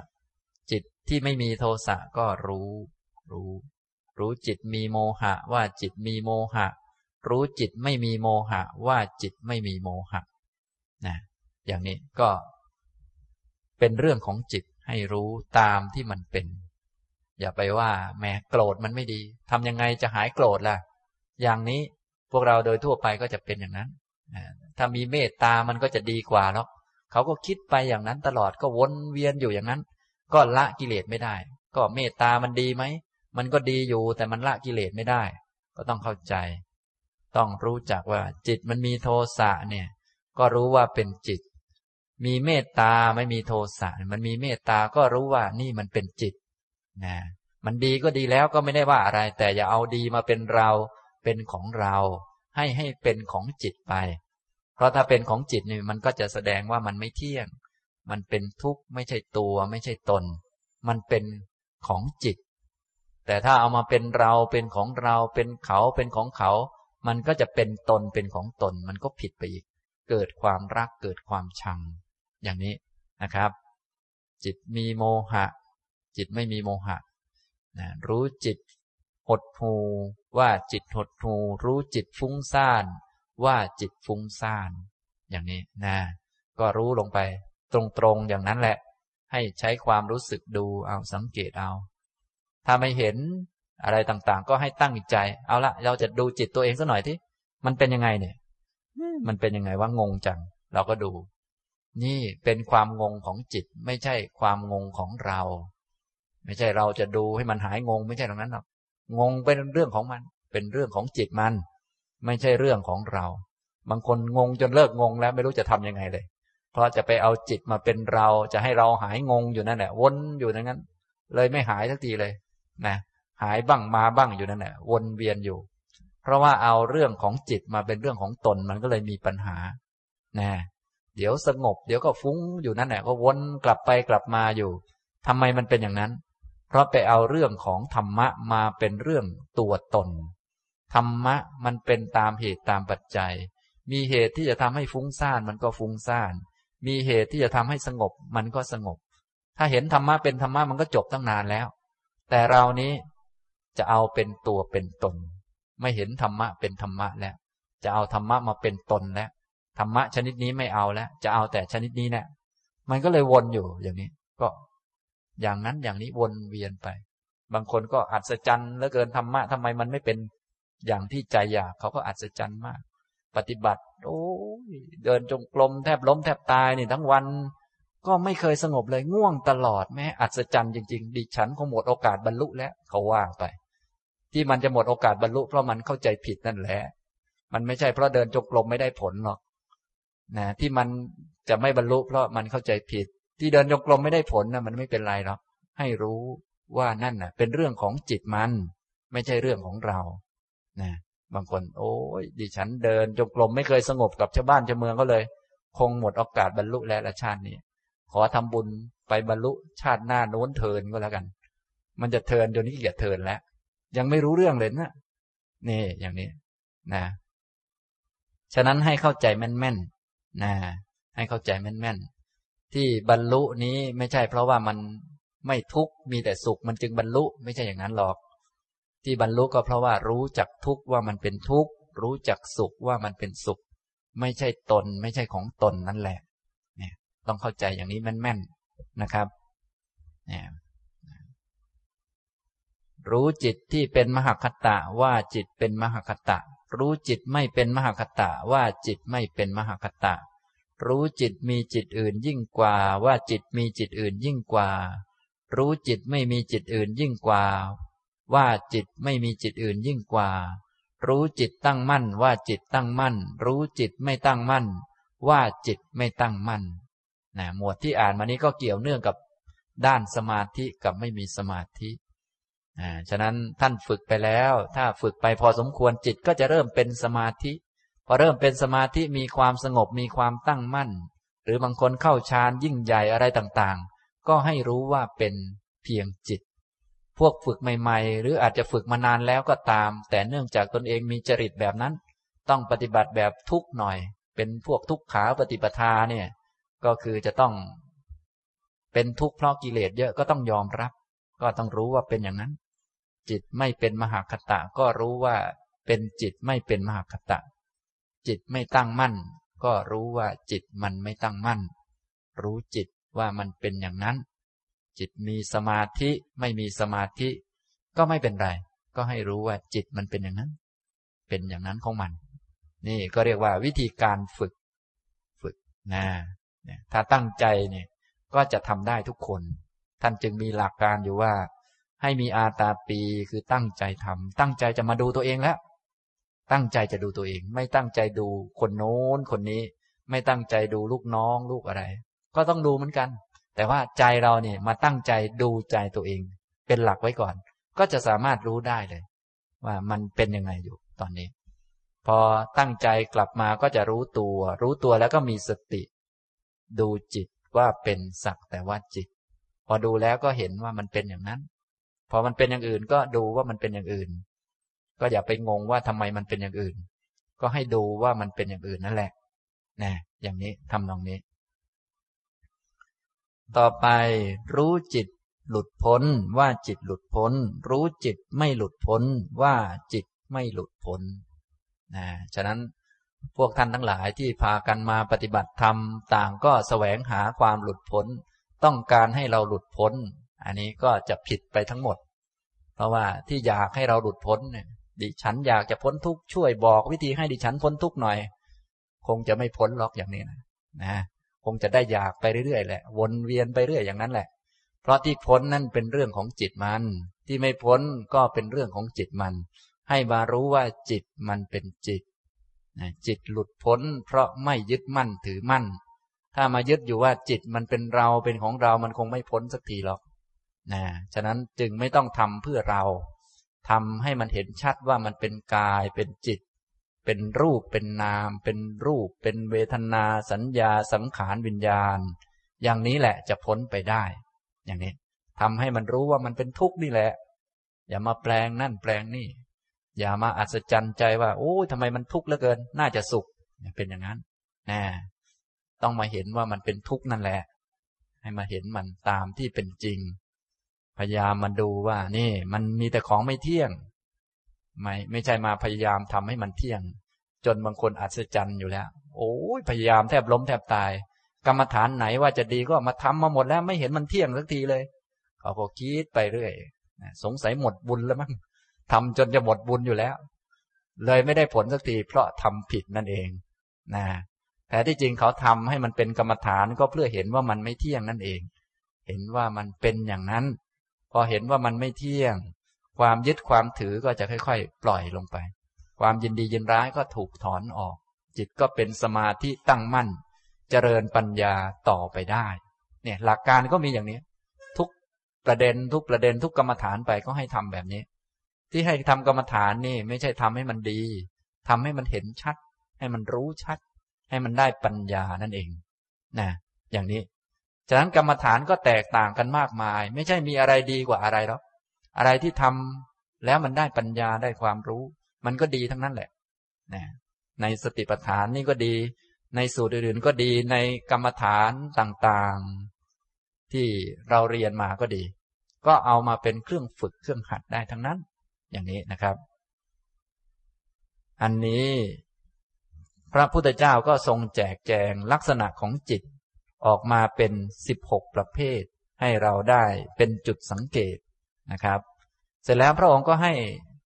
ดูทั้งภายในทั้งภายนอก ภายในคือตัวเองก็เป็นสักแต่ว่าจิต ภายนอกคือผู้อื่นก็เป็นสักแต่ว่าจิต พระองค์ตรัสว่า ด้วยวิธีการดังที่ได้กล่าวมานี้ ภิกษุย่อมเป็นผู้ตามดูจิตในจิตภายในเนืองเนืองอยู่บ้าง ตามดูจิตในจิต ภายนอกเนืองเนืองอยู่บ้าง ตามดูจิตในจิตทั้งภายในและภายนอกเนืองเนืองอยู่บ้าง ภายในก็เป็นสักแต่ว่าจิต ถ้าภายในโกรธก็เป็นจิตมีความโกรธ ถ้าภายนอกโกรธก็อย่าไปยกให้คนอื่น มันเป็นคนโกรธ ยกว่า จิตโกรธ จิตมีความโกรธเกิดขึ้นในจิตนั้น จิตมีความโกรธ มีความไม่พอใจ มีความหงุดหงิด มีความรำคาญ ก็ให้เป็นจิต ภายในก็เป็นจิต ภายนอกคือคนอื่นก็เป็นจิต เหมือนกับภายในก็เป็นกาย ภายนอกก็เป็นกายเหมือนกัน อย่างนี้นะไม่มีเราไม่มีเขา มีแต่กายและจิต เท่านั้นแหละ ทั้งภายในทั้งภายนอก ให้มันเสมอกัน อย่างนี้นะครับทำนองนี้ พระองค์จึงตรัส ให้ดูทั้งภายในและภายนอก ภายในคือตัวเอง ภายนอกคือผู้อื่น ต่อไปก็ให้มีปัญญาเพิ่มขึ้น ให้รู้จักใส่ใจพิจารณาลึกซึ้งขึ้น ให้เห็นเป็นธรรมะที่เกิดตามเหตุตามปัจจัย หมายความว่า จิตที่มีราคะก็ไม่ได้มีอยู่ก่อน ไม่ได้มีอยู่ก่อนเลย แต่มีเมื่อมันเกิดขึ้น เกิดแล้วก็ดับไป จิตมีโทสะก็ไม่ได้มีอยู่ก่อน จิตมีกุศลเป็นกุศลก็ไม่ได้มีอยู่ก่อน มีเมื่อมันเกิดขึ้น เกิดเพราะเหตุเพราะปัจจัยนะให้มองดูสังเกตดูให้ลึกซึ้งขึ้นนะพวกท่านง่วงนอนนี้ก็ไม่ได้ง่วงนอนอยู่ก่อนนะหรือใครง่วงนอนมาจากบ้านเลย ไม่ตื่นมาแล้วทีหนึ่งแล้ว มานั่งฟังทำง่วงอีกรอบหนึ่งแล้ว นี่ ฉะนั้นง่วงครั้งนี้นี่ เป็นครั้งแรกในสังสารวัตรเลย ไม่เคยง่วงอย่างนี้มาก่อนเลย เพิ่งง่วงอย่างนี้เป็นครั้งแรก และจะเป็นครั้งสุดท้ายเมื่อมันดับไปนี่แหละ และถ้าง่วงครั้งใหม่ก็จะเป็นอันใหม่ไปไม่ใช่อันเก่า อันใหม่นั้นก็ไม่เคยเกิดขึ้นมาก่อน มันเพิ่งเกิดเมื่อกี้เนี่ย มีเหตุมีปัจจัยมันก็เกิดขึ้นมา แล้วมันก็ดับไป มันก็เป็นอย่างนี้แหละ เป็นอย่างนี้แหละ จิตมันเป็นอย่างนี้ ไม่ได้โกรธอยู่ก่อน โกรธเมื่อมันเกิดขึ้น และโกรธครั้งนี้ก็จะเป็นครั้งแรก และครั้งสุดท้ายแล้ว ในสังสารวัตนี้จะไม่มีโกรธลักษณะเช่นนี้ อีก นะเพราะโกรธอันอื่นก็จะเป็นอันอื่นไป มีเหตุปัจจัยอย่างอื่นไป ก็จะไม่ใช่อันเดิมทำไมไม่ใช่อันเดิม เพราะเหตุปัจจัยมันเปลี่ยนแล้ว อายุเราก็เปลี่ยนแล้ว แก่ลงแล้ว จะเป็นโกรธอันเดิมก็ไม่ได้ คนด่าก็ไม่ใช่คนเดิม อาจจะคนเดิมนั่นแหละ แต่มันก็แก่กว่าเดิมแล้ว เราผู้ฟังก็แก่กว่าเดิม แล้วจะให้โกรธมันเป็นอันเดิมได้ไหมบางคนก็เห็นหน้าไอ้หมอนี่ก็โกรธมันทุกทีเลยโกรธอันเดิมเลย ขนาดเราเนี่ยพวกโกรธก็แก่แล้ว ไอ้หมอนั่นก็แก่แล้ว มันจะเป็นอันเดิมได้ไหม ไม่ได้นะถ้าเป็นเราเป็นเขานี่มันไม่เห็นธรรมะนะ แต่ถ้าเห็นความโกรธเป็นความโกรธ ไม่เป็นเราไม่เป็นเขานี่จะเป็นธรรมะแล้วว่าโอ้นี่นี่มันคนละอันกันเนี่ยแต่เดิมมันไม่มีมันก็มามีขึ้น เนื่องจากกระทบผัสสะคือ เห็นหน้าเขาก็ดี พอเห็นหน้าเขาแล้วก็คิดถึงเรื่องอดีต ความโกรธจึง เกิดขึ้นมา หรืออาจจะถูกด่าถูกนินทาขึ้นมา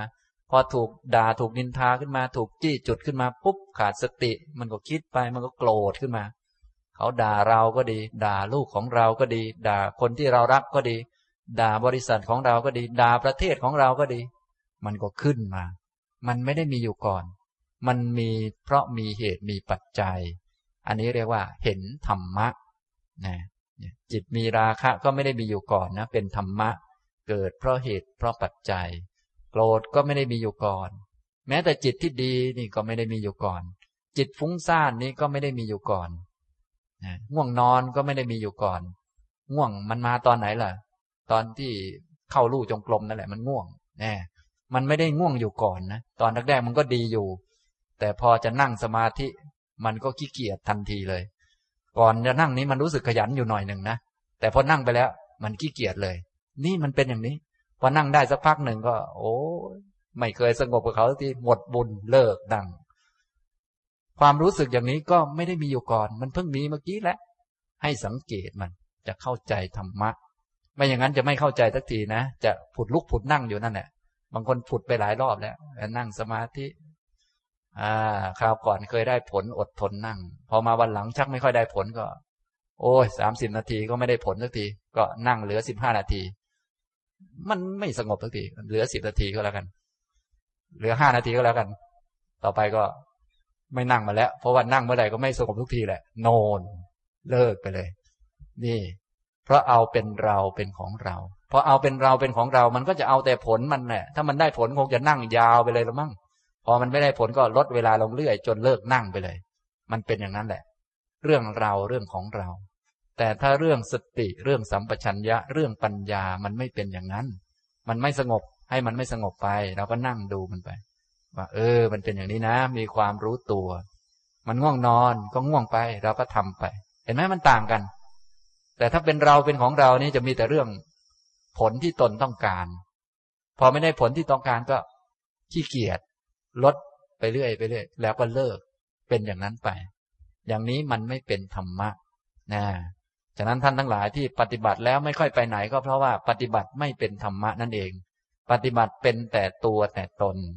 ปฏิบัติก็เดินจงกรมก็หดเวลาลงเรื่อยแหละเพราะมันไม่สงบนี่เขาจะเอาแต่เรื่องตัวตน ปฏิบัติไป ไม่ได้เอาเรื่องความอดทน เรื่องความตั้งใจ เรื่องไม่เที่ยงไม่แน่ไม่นอนไม่เอาหรอก จะเอาแต่เรื่องตัวตนนั่นแหละ พอเดินไปมันไม่สงบก็ลดเวลาลงเรื่อย วันหลังๆมาก็ไม่เดินแล้ว อย่างนี้ทำนองนี้นะครับ อันนี้ท่านทั้งหลายก็จะได้เป็นจุดสังเกต หรือว่าเป็นจุด ดูตนเองให้เกิดความรู้ความเข้าใจ จะได้ปฏิบัติให้ถูกต้องตามที่พระพุทธเจ้าของเราสอนไว้ ให้ตามดูธรรมะ ตามดูธรรมะคือเหตุเกิด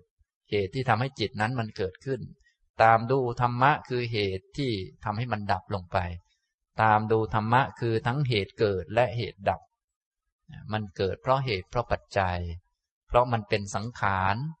สังขารนี้มันไม่ได้มีอยู่ก่อน มันมีเมื่อมันเกิดขึ้น ตอนนี้ท่านไม่รู้ว่าอะไรจะเกิดขึ้นบ้าง จะรู้ตอนมันเกิดเท่านั้นเอง ฉะนั้นที่มันเกิดมันก็มีเหตุมีปัจจัยมา ตัวเหตุตัวปัจจัยนั้นเรียกว่าธรรมะ แสดงให้เห็นถึงมันไม่มีตัวไม่มีตน ถ้ามันจะเกิดขึ้นได้ก็ไม่มีใครเสกมันมา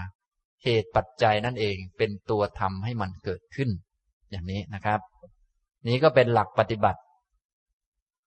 ในเรื่องจิตตานุปัสสนา พระองค์ก็ได้กล่าวสรุปเหมือนกับกรรมฐานอื่น อันหนึ่ง สติของภิกษุนั้นที่ปรากฏขึ้นเฉพาะหน้าว่า จิตมีอยู่ ก็เพียงเพื่อประโยชน์แก่ญาณเพียงเพื่อประโยชน์แก่สติตั้งมั่นเท่านั้น สติที่ตั้งมั่นขึ้นเฉพาะว่าหน้า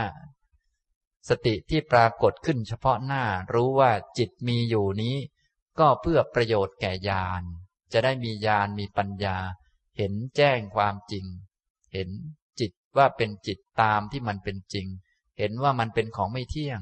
เนี่ยที่ทำทำอยู่นี้ก็เพื่อประโยชน์แก่ญาณจะได้มีญาณไม่ใช่จะได้นู่นจะได้นี่หรอก จะได้ญาณรู้ว่าจิตมันเป็นจิต รู้ว่าจิตมันไม่เที่ยง รู้ว่าจิตไม่ใช่ตัวไม่ใช่ตนนั่นแหละ เนี่ย ที่ให้ฝึกเนี่ยเพื่อประโยชน์แก่ญาณแล้วพอฝึกบ่อยๆ สติก็จะมั่นคงขึ้นกำลังของจิตก็จะเยอะขึ้น ความเพียรมากขึ้น อดทนมากขึ้น เข้มแข็งมีวินัยก็เพิ่มขึ้น อันนี้ก็จะช่วยเสริมสมาธิขึ้นมา สติก็ตั้งมั่น เธอเป็นผู้อันตันหาและทิฏฐิไม่อาศัยอยู่แล้ว และไม่ยึดมั่นถือมั่นอะไรอะไรในโลก ดูก่อนภิกษุทั้งหลาย ภิกษุเป็นผู้ตามดูจิตในจิตเนืองเนืองอยู่ อย่างนี้แล ก็จะได้ใช้ชีวิตอยู่ ตามปัญญา ใช้ชีวิตด้วยสติด้วยปัญญา ไม่ใช้ชีวิตตามตัณหาและทิฏฐิ ไม่ใช้ชีวิตตามความอยากและตามความคิด แต่เดิมพวกเราใช้ชีวิตตามความอยาก อยากอย่างนั้นอย่างนี้ ได้ผลจึงเอาไม่ได้ผลไม่เอา เอาแต่เรื่องอยาก และเอาตามคิด คิดว่าจะดีก็ ก็ทำคิดว่าจะถูกก็ทำคิดว่าจะผิด คิดว่านั่นคิดว่านี่ ลืมไปว่าความจริงนั้นอาจจะเหมือนที่คิดก็ได้ คิดว่าผิดมันอาจจะผิดก็ได้ หรืออาจจะถูกก็ได้ คิดว่าถูกนั้นอาจจะถูกก็ได้ หรืออาจจะผิดก็ได้ อย่างนี้ลืมไป ลืมไป โดยส่วนใหญ่ก็ใช้ชีวิตตามตัณหาและทิฏฐิ ส่วนวิธีปฏิบัติตามหลักสติปัฏฐานนี้ เป็นวิธีการปฏิบัติที่จะฝึกให้เราใช้ชีวิตอย่างมีความรู้ เพื่อให้เกิดญาณปัญญา เกิดความรู้ความเข้าใจ รู้เรื่องอนิจจังทุกขังอนัตตา รู้ว่ามันไม่แน่ไม่นอน อยากดูความไม่แน่ไม่นอนกันไหมครับ ก็มาดูตัวเองนี่แหละ ไม่เห็นมันแน่สักอันเนี่ย ไม่เห็นมันนอนสักอัน มีแต่นอนไม่ค่อยมีแน่ไม่มีแต่อันไม่แน่ไม่นอนเนี่ยมาดูตัวเอง ถ้าอยากเห็นธรรมะเนี่ยนะ มาดูตัวเอง ดูกายตัวเอง ต้องดูให้มันถูกต้องด้วย ดูให้ถูกเทคนิคก็จะได้เห็น ดูจิตตนเอง ดูจิตก็จะได้เห็น ดูให้มันถูกต้องอย่างที่พระพุทธเจ้าสอนไว้เนี่ย ดูให้เห็นว่า จิตมันเป็นอย่างนี้ จิตมันเป็นอย่างนี้ จิตมีราคะ จิตไม่มีราคะ จิตมีโทสะ จิตไม่มีโทสะ จนถึงจิตหลุดพ้น จิตไม่หลุดพ้น เป็นเรื่องของจิตมัน ไม่ใช่เรื่องของเรา จิตมันเป็นอย่างนั้นแหละ เป็นอย่างที่มันเป็นอย่างนี้นะครับ การบรรยายก็คงพอสมควรแก่เวลานะครับ ก่อนที่จะหมดเวลายังเหลือเวลาอีกบ้างนิดหน่อย ก็จะได้นำท่านทั้งหลายฝึกปฏิบัติกันนะให้ทุกท่านลุกขึ้นยืนนะครับ เมื่อกี้นั่งแล้ว แล้วตอนนี้ก็ลุกขึ้นยืน รูปในตอนที่นั่งกายในตอนที่นั่งก็หายไป ตอนนี้ก็เหลือแต่ตอนยืนนะทำตรงนี้ แต่ละอย่างแต่ละอย่างก็ล้วนเป็นสิ่งที่เกิดขึ้น ครั้งแรกครั้งเดียวแล้วก็หายไป ถ้าเราไม่ได้ดูรูปที่นั่งอยู่เมื่อกี้นี้ ตอนนี้มายืนแล้ว อันนั้นก็หมดโอกาสที่จะดูแล้ว อันนี้ ฉะนั้นท่านทั้งหลายจึงต้องตั้งใจ เพราะสิ่งต่างๆ นั้นมันเกิดขึ้นแล้วมันก็ไปเลย เกิดขึ้นแล้วก็ไปเลย อันนั้นเป็นธรรมชาติ จะได้ประโยชน์จากมันก็ต่อเมื่อเราตั้งใจแล้วก็มาดูมัน ให้ได้ความรู้จากมัน ได้ความรู้ว่ามันไม่เที่ยงนั่นแหละ แต่ถ้าไม่ดูมัน มันก็ไม่เที่ยงนั่นแหละ แต่ไม่ได้ความรู้ เมื่อกี้มีใครดูมันบ้างไอ้นั่งเมื่อกี้รู้แต่ว่าอาจารย์ให้ลุกก็ลุกดิฉันเป็นคนเชื่อฟังค่ะเนี่ยอย่างนี้นะฉะนั้นก็ต้องหมั่นสังเกตอ้าวตอนนี้กายยืนให้ทำความรู้ตัวว่า กายมันยืนอยู่ ให้ทำความรู้ตัว กายยืนนะความรู้ความรู้ตัวเป็นยังไง บางคนจิตยังซัดสายอยู่มากก็ให้หลับตาก่อน ให้ทุกท่านหลับตาลง หลับตา ตอนนี้กายยืน ความรู้สึกว่ากายยืนนี้เป็นจิต กายเป็นผู้ยืน มันไม่รู้เรื่อง ส่วนตัวรู้ว่ากายยืนนี้คือจิตนี่ให้สังเกตว่ามีสองตัวอย่างนี้แหละ จิตมันเป็น คนรู้เรื่อง ไม่ใช่เรารู้ จิตเป็นคนรู้ ยกความรู้นั้นให้จิตไปนะต่อไปแม้จะเป็นสติ แม้จะเป็นอะไรต่อม่อะไร เราก็ยกให้จิตไปก่อน ยกให้จิตไปนะทีนี้เพื่อเป็นการฝึก ฝึกให้มีความรู้เพิ่มขึ้น ให้ทุกท่านใส่ใจไปที่ฝ่าเท้า ฝ่าเท้าทั้งสองข้าง กระทบอยู่กับพื้น เวลายืนตัวตรงนี่น้ำหนักจะลงสองข้างพอๆกัน อันนี้ก็เป็นจุดสังเกต ถ้าสังเกตไว้บ่อยๆ ต่อไป เรายืนเราก็จะรู้ตัวง่าย ต่อไปให้ยกเท้าขวาขึ้น ยกเท้าขวาขึ้น ยกเท้าขวา ยืนค้างไว้ยกให้เลยพื้นมา แล้วยืนค้างไว้ อันนี้เรียกว่า ยืนขาเดียวนะยืนขาเดียว ใครไม่รู้ก็เกินไปแล้วเนาะ เนี่ยยืนขาเดียว เวลายืนขาเดียวมันต่างจากยืนสองขายังไงบ้าง ถ้าใครไม่รู้ก็วางเท้าลงก่อน ทุกท่านวางเท้าลง เวลายืนสองขาเป็นงี้ น้ำหนักลงสองข้าง เวลายืนขาเดียวต่อไปตั้งใจไปที่เท้าขวา ยกเท้าขวาขึ้น น้ำหนักก็จะมาลงด้านซ้ายนะกายมันก็จะไม่ค่อยมั่นคงเท่าไหร่นัก อันนี้ จะมีประโยชน์สำหรับเอาไว้ใช้ในการฝึก เนื่องจากจิตของเรานี้ ถ้ายังไม่ได้ฝึกมันชอบกระโดดไปนั่นกระโดดไปนี่ เราก็ใช้กายเป็นฐานให้มันก่อน ให้มันมา รู้ที่เท้ากระทบพื้น เวลาที่ยืนเท้าเดียวเป็นอย่างนี้ ต่อไปให้ตั้งใจไปที่เท้าขวา แล้วก็วางลง ยืนสองขาเป็นอย่างนี้นะเป็นสองขาเป็นอย่างนี้ กายยืนจิตเป็นคนรับรู้ ก็มีสองอันแล้ว มีกายกับจิต ต่อไปให้ตั้งใจไปที่เท้าซ้าย การตั้งใจนี้เขาเรียกความเพียร ถ้าตั้งใจจะเกิดความรู้โดยธรรมชาติ เมื่อกี้พวกท่านที่นั่งอยู่ เท้ามันก็กระทบพื้น แต่มันไม่รู้ เพราะมันไม่ได้ตั้งใจ ตอนนี้ผมให้ท่านตั้งใจมันก็รู้ขึ้นอ้าวทำไมมันรู้ มันตั้งใจ เท่านั้นแหละหลักหลักมันมีง่าย ๆ นะ พอตั้งใจไปที่เท้าซ้ายก็จะรู้จักเท้าซ้าย ว่ามันกระทบพื้นอยู่ ต่อไปยกเท้าซ้ายขึ้น ก็ให้รู้ตัวนะยกเท้าซ้ายขึ้นให้รู้นะน้ำหนักก็จะลงด้านขวาแทน ก็จะตึงๆ ตรงนั้นบ้างตรงนี้บ้าง กายจะโยกเยกไปมานิดหน่อยอะไรต่างๆ ก็จะได้รู้ว่า อ๋อ กายนี่มันเป็นอย่างนี้ จิตมันเป็นคนรู้ จิตมันมาอยู่กับตัว มันจะโยกไปโยกมาหรือว่าไม่เหมือนที่ใจคิดก็ไม่เป็นไรอย่างน้อยก็ได้รู้จัก การรู้นี่คือจิตมันมาอยู่กับตัว อย่างนี้เขาเรียกว่า รู้ตัวนะรู้ตัว ตอนแรกก็ให้รู้ตัวกายก่อน อ่า ต่อไปตั้งใจไปที่เท้าซ้าย แล้วก็วางลง วางลงก็เป็นการยืนสองเท้า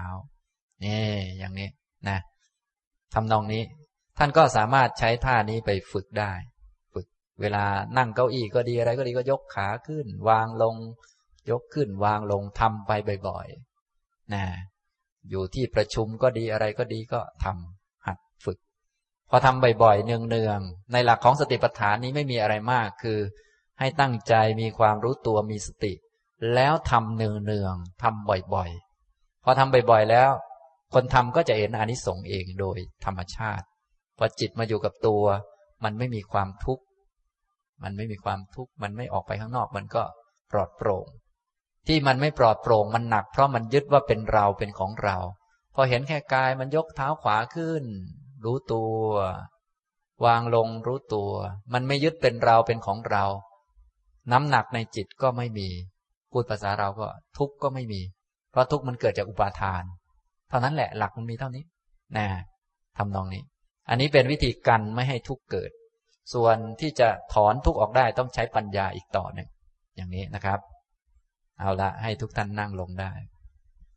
อย่างเวลาท่านนั่ง ท่านทั้งหลายนั่งเห็นไหมเวลานั่งนั่งเก้าอี้เท้าก็จะทบกระทบที่พื้น แต่ตอนนั่งฟังผมพูดเนื่องจากท่านต้องตั้งใจผมฟังผม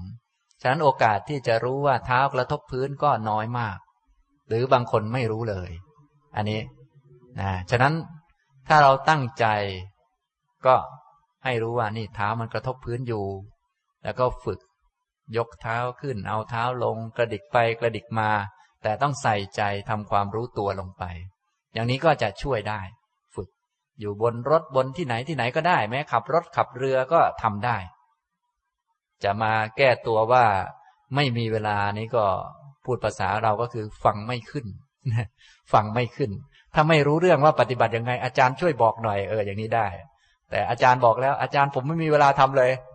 เนี่ยมีขาหรือเปล่าครับคุณ ได้เดินไหม ได้หายใจไหม อย่างนี้นะต้องถามคืนเลย